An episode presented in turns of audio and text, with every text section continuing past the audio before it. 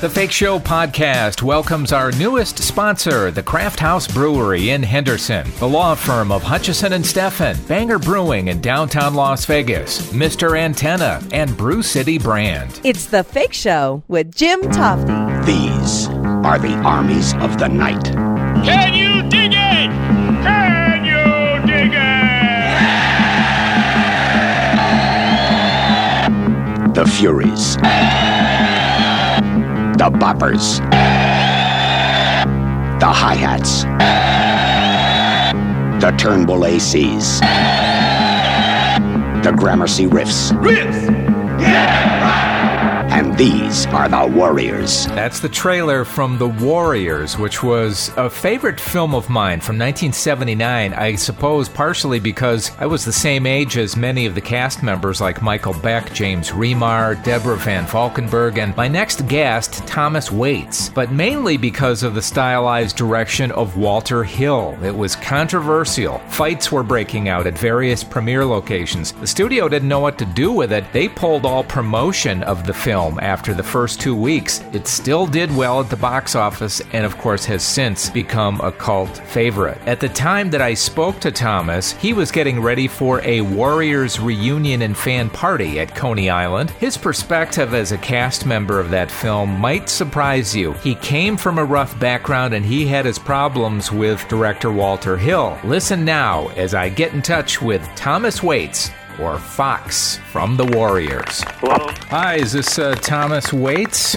It is. Tom, this is Jim Tofte in Las Vegas with the Fake Show. How you doing? Hey, Jim. How's it going? Fantastic. I thank you for uh, taking the time for an interview, and I'm sure that you're busy, a little bit busy this weekend with the reunion thing going on. Yeah, I always have a lot going on. You know. I've seen a couple of interviews, recent interviews. What has it been like to be uh, back with some of your former castmates in the Warriors? I mean, you know, it's been fun. I mean, it's, you know, we we went through. Uh, I, I would say. Uh, a growth spurt together.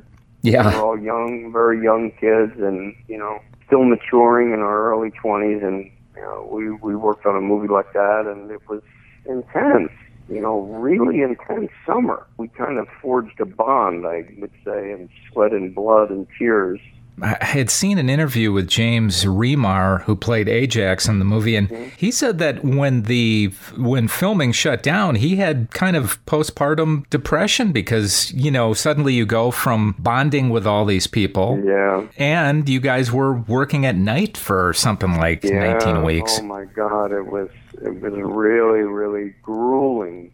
At night till six in the morning, you know, and a very physical, you know. But I understand that you know when it's all over, like this is the nature of my business. Is it's it's temporary intimacy. You get together with a group of people, you get to know them really super well.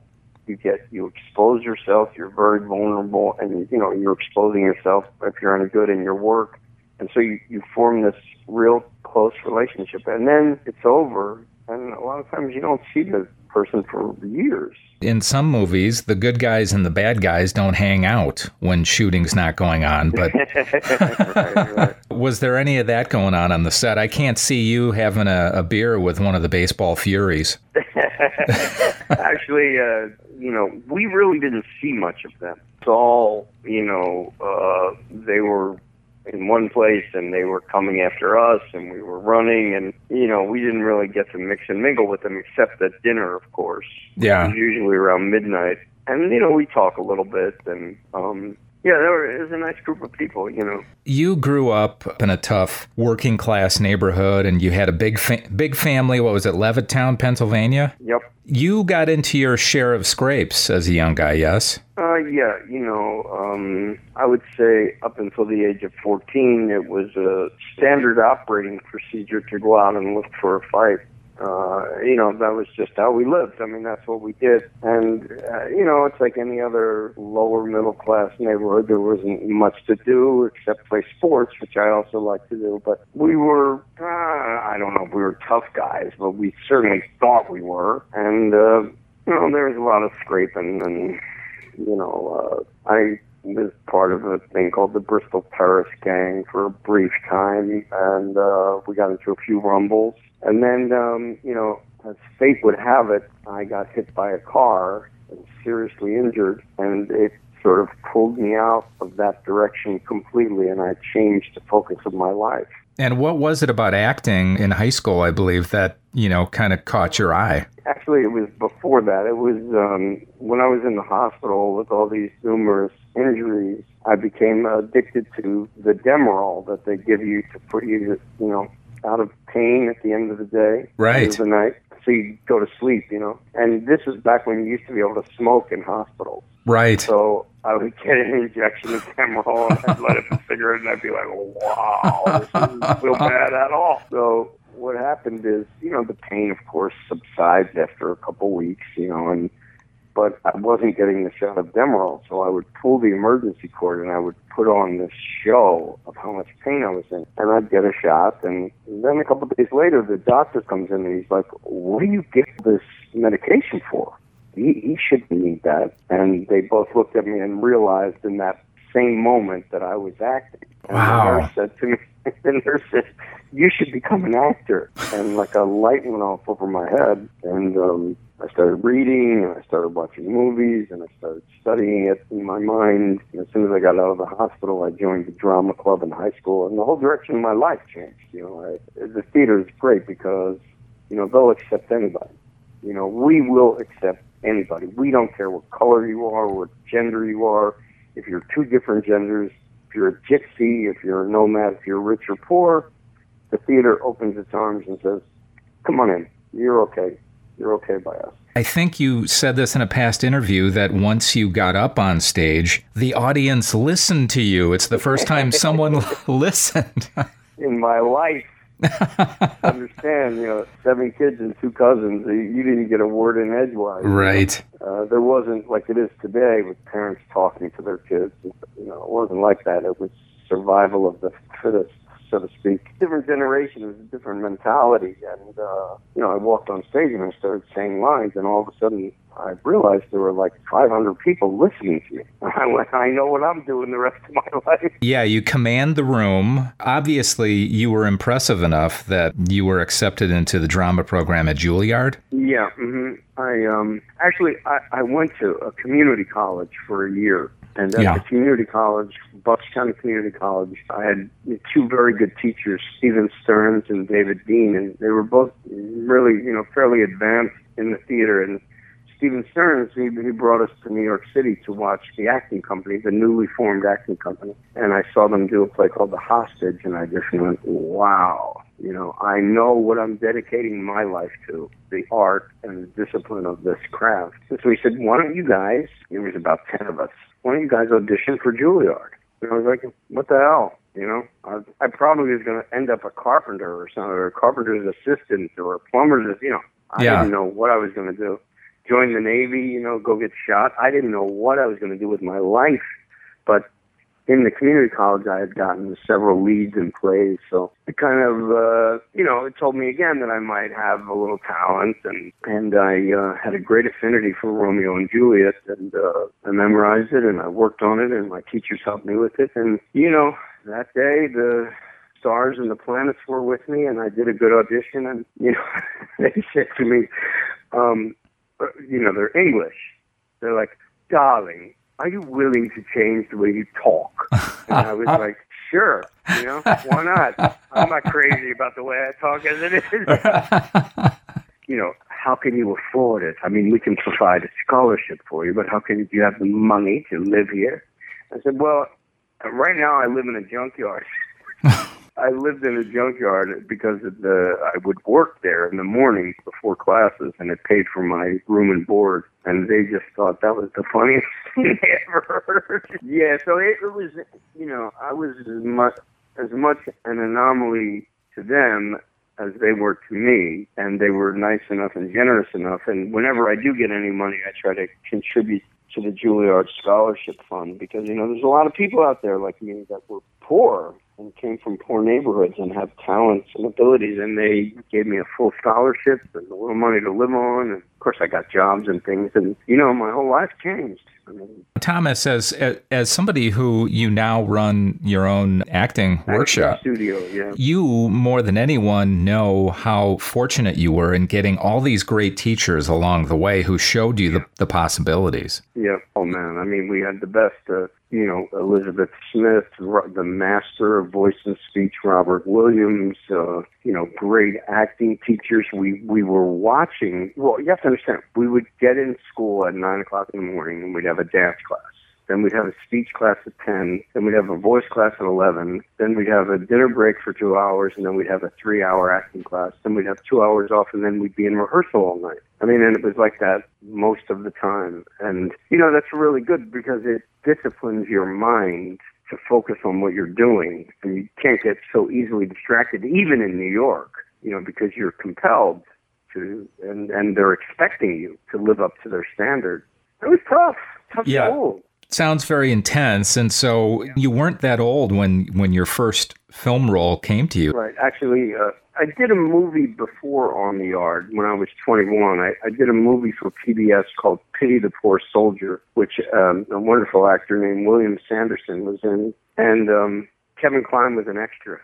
Wow. Yeah, and it's a little known movie, a Revolutionary War film, and we shot it in 1976 in celebration of our country's anniversary. That was my first film, and interestingly enough, at that moment in my life, I was offered two movies at the same time. This is before On the Yard. So I'm 21, I'm basically virtually homeless. I somehow get my way into an agent's office. I do my monologues for the guy. He pulls out a contract and puts it on his desk and goes, I'm going to open all the doors for you because, you know, you've got it. And um, a week later, I was offered two movies, and I took the one with the lesser money and the lesser role because I wanted to learn more about being an actor in movies before I carried one on my back. And then I was in a Broadway play with Frank Langella called Dracula, and Wow. I quit. I quit. I walked out. I am. I have had the most tumultuous journey. Yeah, this is bringing up all kinds of great memories, right, Thomas? Yeah, right, right, exactly. so I, I quit because I didn't like the costume. Okay. You know, they're like, look, you have to wear bat wings on your sneakers and, you know, flit your eyeballs around. I'm like, look, this, this is not for me. You know, they're like, well, Edward Gorey is the artist. And I was like, well, what the fuck am I? I was so arrogant. And interestingly enough, I walked out of the theater, a Broadway theater, 21 years old. I turned this my back on this job and I called my agent and he goes, well, quick, get over to Ray Silver's office because they're looking for somebody for this movie On the Yard. And I went over. I was first. I was screen. I screen tested for a supporting role, and when they watched the rushes, they said, no, that's that guy's the lead. He's he's the guy. And I did on the yard when I was 22. Man, amazing. And so you've got an agent at that point. So how did the Warriors Project come to you? Well, you know, um, by then I was like kind of making a little bit of a name for myself, and people were talking about me. And you know, I um, I, I would get invited to kind of you know elite theater conferences and things like that. You know, I was cutting my teeth as an actor because I'd already done a play at the Spoleto Festival, and and so I was on the audition circuit, auditioning for you know movies and TV. And then the Warriors came into town, and uh, I actually knew uh, Scott Rudin, who was is now a big Mahaffey, a big producer, Right. Movies, Broadway, you know, he's a big shot. But back then he was a casting director, and he and I were friendly. Uh, you know, I did a couple of favors for him. I would, you know, help out by doing a scene with someone for him and his office, or go on tape with someone. You know, I, I it's just I was in the business now Right. and he took me out to dinner and to a Broadway play, and he said, "Look, there are two movies in town: The Warriors and The Wanderers, and uh, I'd like you to consider both of them. You know, because you're probably one of the most talked about actors in the city. You and John Heard, with whom I've done On the Yard, and so you know there was some." I guess buzz about me, so to speak, and I went in and I auditioned, and you know I didn't think anything of it. I mean, I do thousands of auditions, thousands of them. I get called back for hundreds of them, and I get 20, 30. Yeah. You know, if you add in all the plays and everything you know, on TV and soap operas, uh, maybe I get 50 or 60. I don't know. I, I do better than some and not as well as others. And then they called me back, and I, I went in and I did the call back, and then it looked like they were seriously interested, and they had a third round of auditions. And by now, I'm starting to think like, well, what if I get this thing? You know, are they stupid enough to hire me? and then the fourth so they had done. You're only allowed to do three auditions, and if you do four, you have to pay the actor. Oh, I see. It's a union rule. You- yeah. So for the fourth, they asked me if I would come in and just have a conversation with them, like it wasn't an audition. So Deborah Van Valkenburgh and I went to Larry and Walter's office in the Gulf and Western building, and we we just talked, you know, and um, you know they asked me about myself and where I was from, and uh, and Deborah too, and, and she was a, you know she's a great gal. We got along great, you know, uh, from the moment we met. She's the one who played uh, Mercy. Right. And then, um, you know, the next morning, you know, Jeff called me and said, "You got it," and uh, you know, uh, come out to my house this weekend because it's a very involved contract, and I need to speak with you for a long time. I went out. You know, I had a girlfriend with me, Janet, and he's like, you know, can I speak in front of Janet? I said, sure. And it was this big, long, elaborate contract with Paramount that I was signing, not just to do the Warriors, but to do three pictures Oh, never panned out, but so it was uh, similar to the old studio type system. that's right. You're, you're, you must know something about the business because they don't do that anymore. I've talked to actors who, you know, and read stuff about how Clint Eastwood and people like that were James Garner always trying to get out of those contracts. Yeah, yeah. Pacino was offered, he was optioned. I forget what studio, but De Niro was put under option. And me, and, uh, you know, I'm sure others, lots of others, I don't know who they are, but it was, it's a rather prestigious thing, you know, to, to be a kid. And, you know, I barely was, I was barely eating in those days. You know, I mean that literally. You know, uh, yeah, I, you know, I'd work and I, but you're alone. You're in a big city. It's very expensive, and you know, you're trying to survive. So Does your agent go along with you to this particular meeting where they're talking about a contract like this? no, Okay. He and I work it out alone. You know, and then we come back and say yes, no, maybe this, that, change this, change that, blah blah blah. Give us more money. You know, Right. And then, um, you know, and we signed it, and you know, my future looked very bright. And um, then we started shooting the movie, and and we ran into problems. You know, uh, personality problems. I didn't I didn't think we were making such a violent picture. You know, I was really I'm I'm against violence. I hate violence. You know, um, I mean that's sort of a paradox because hate is violent in itself, but you know it's not something I want to go around advocating. You know, consciously or unconsciously, and all of a sudden I'm watching these scenes, and it's like, what the f- you know, I thought we were making a love story here. You know, uh, it could have been I was delusional. I mean, that's quite possible. Well, and I had heard, Thomas, that Walter Hill had taken the screenplay and really stripped it down to where it was it was more of a, almost like a ballet when it came to the choreography of the fight scenes and all that stuff, but the dialogue was really cut. Yeah, it, it was. It was. Uh, it became a, a ballet for fight scenes. I was getting more and more pissed off, you know, and, and then I'd ask him, if, you know, to talk about it, and he's like, "I'm busy right now," you know. Like, you know, all right, you know. And then I asked him again, and then I started to become like a pain in the ass on the set. I'm like, okay, well, you know, uh, I didn't sign up for this, and you know, I had a point. I think a somewhat valid point. Right. Here's my error. I didn't go through the proper channels. I just took it upon myself to advocate on my own behalf, which I'd done my whole life, you know. Um, and I should have called my agent and said, look, this is not the deal we made. Let's stop shooting and deal with me. And I didn't have the um, guidance, yes, confidence. I didn't have the insight to do that. Well, it's amazing to me, too, when you think about young actors, you're really out there on your own a lot of the time, especially like you were. Now, to verify this story, if you would, Walter Hill had heard enough of your complaining about this particular subject that he actually had the stunt coordinator, Craig Baxley, kill off your character. A I great I read that too. I was kind of shocked. I was like, "Wow, he must have been really pissed off." You know, what from my point of view, what happened is the the production office called and told my agent, you know, not to show up on Monday because they didn't want me back. So I called Walter, and, and he never said it was me. He he made it seem like they did it, and I'm like, "Well, what? I haven't even developed my character yet. How could you fire me? I haven't even started doing anything. Wow. And he's like, yeah, well, you know, I mean, he, wasn't unkind. Uh, just he wasn't forthcoming either. I mean, I wouldn't. It would be a different life if he said, "Look, I'm gonna give you." You know, like they did this with Pacino in The Godfather. You know, they were gonna fire him, but they gave him a warning. You know, they they said, "Look, this isn't working. You have to change this and that and this and that." And then, you know, his life changed because of that. From a fan perspective, I, I remember seeing the film in the theater the first weekend it was out, and I'm about your age. And I was thinking that I think I thought at the time it's one thing for James Remar's character to get handcuffed and caught by the police, but you were kind of the the brains of the of the gang, and it just didn't seem to quite fit here. You're right. It seems that way to me. You know, I hadn't watched it in a long time, and I watched it. and I was like, this this is not organic. You know, this. Right. And then it, it became more and more of like this glistening ballet, sweat and muscles, and Right. you know, it did just what I.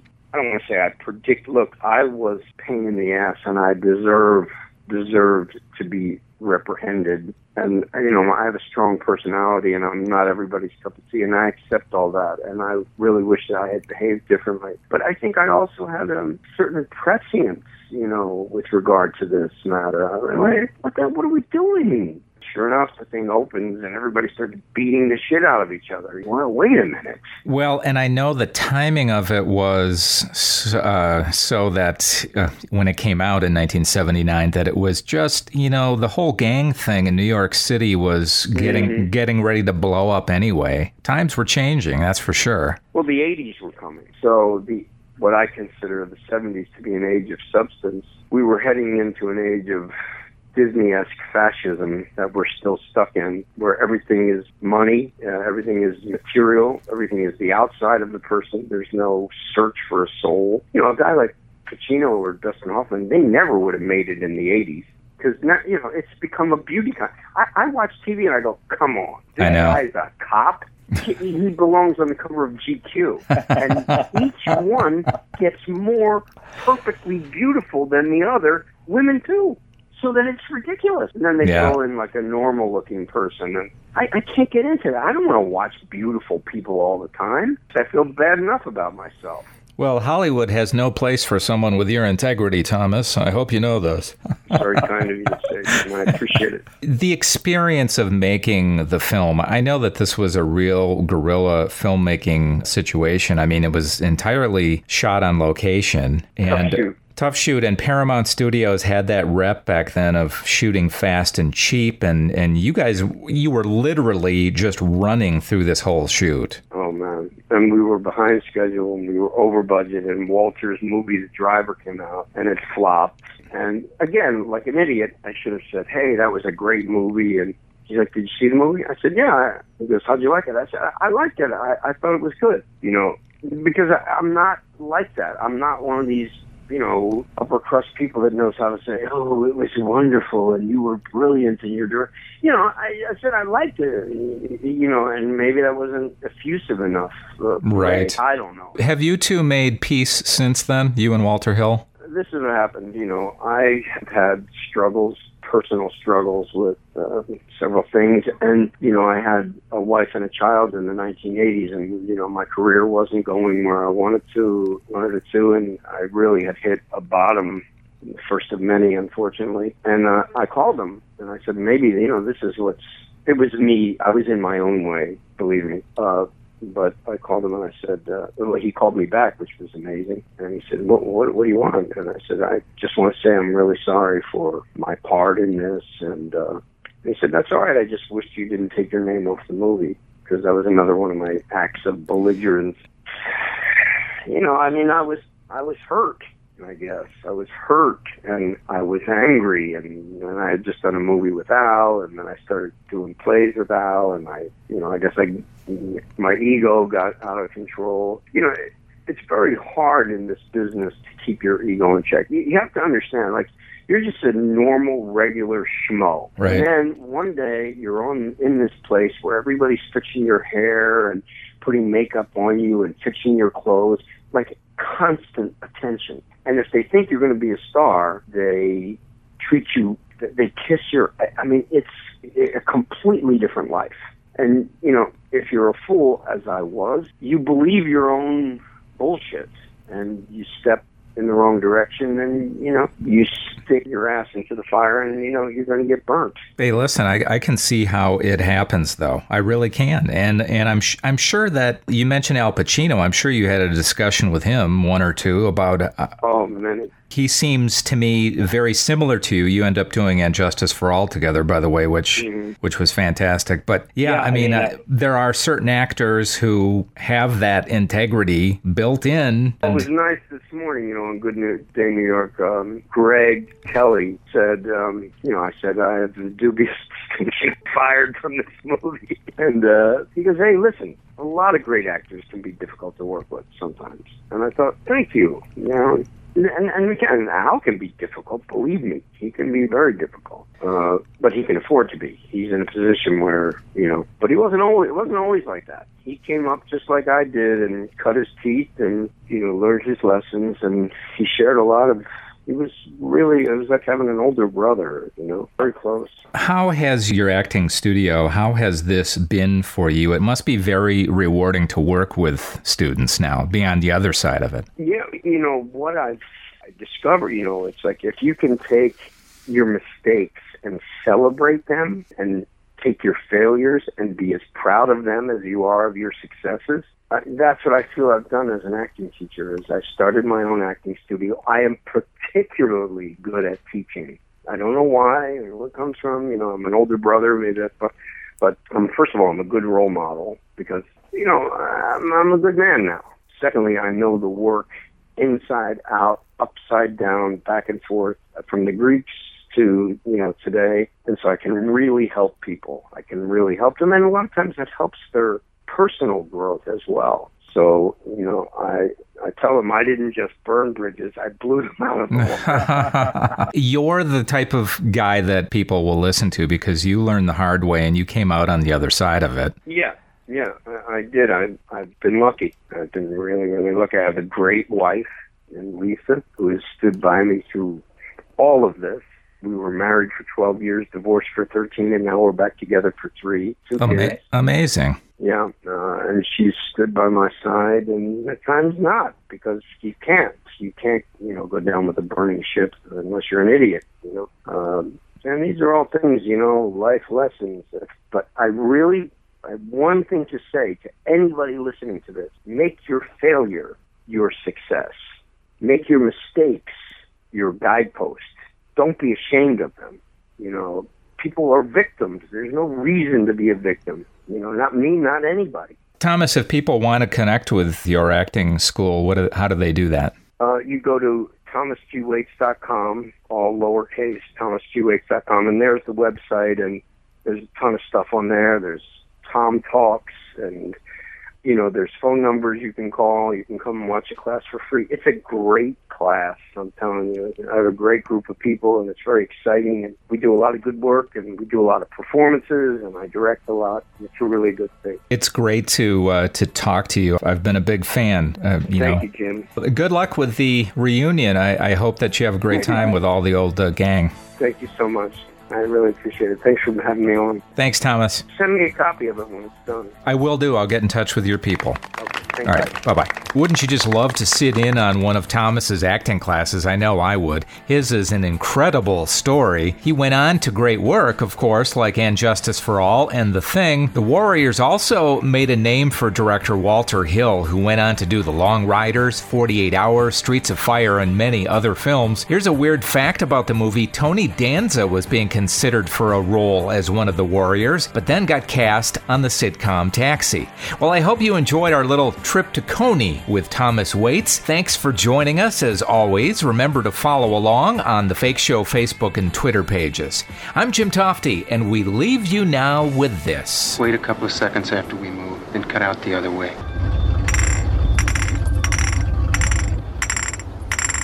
Warriors, come out to play.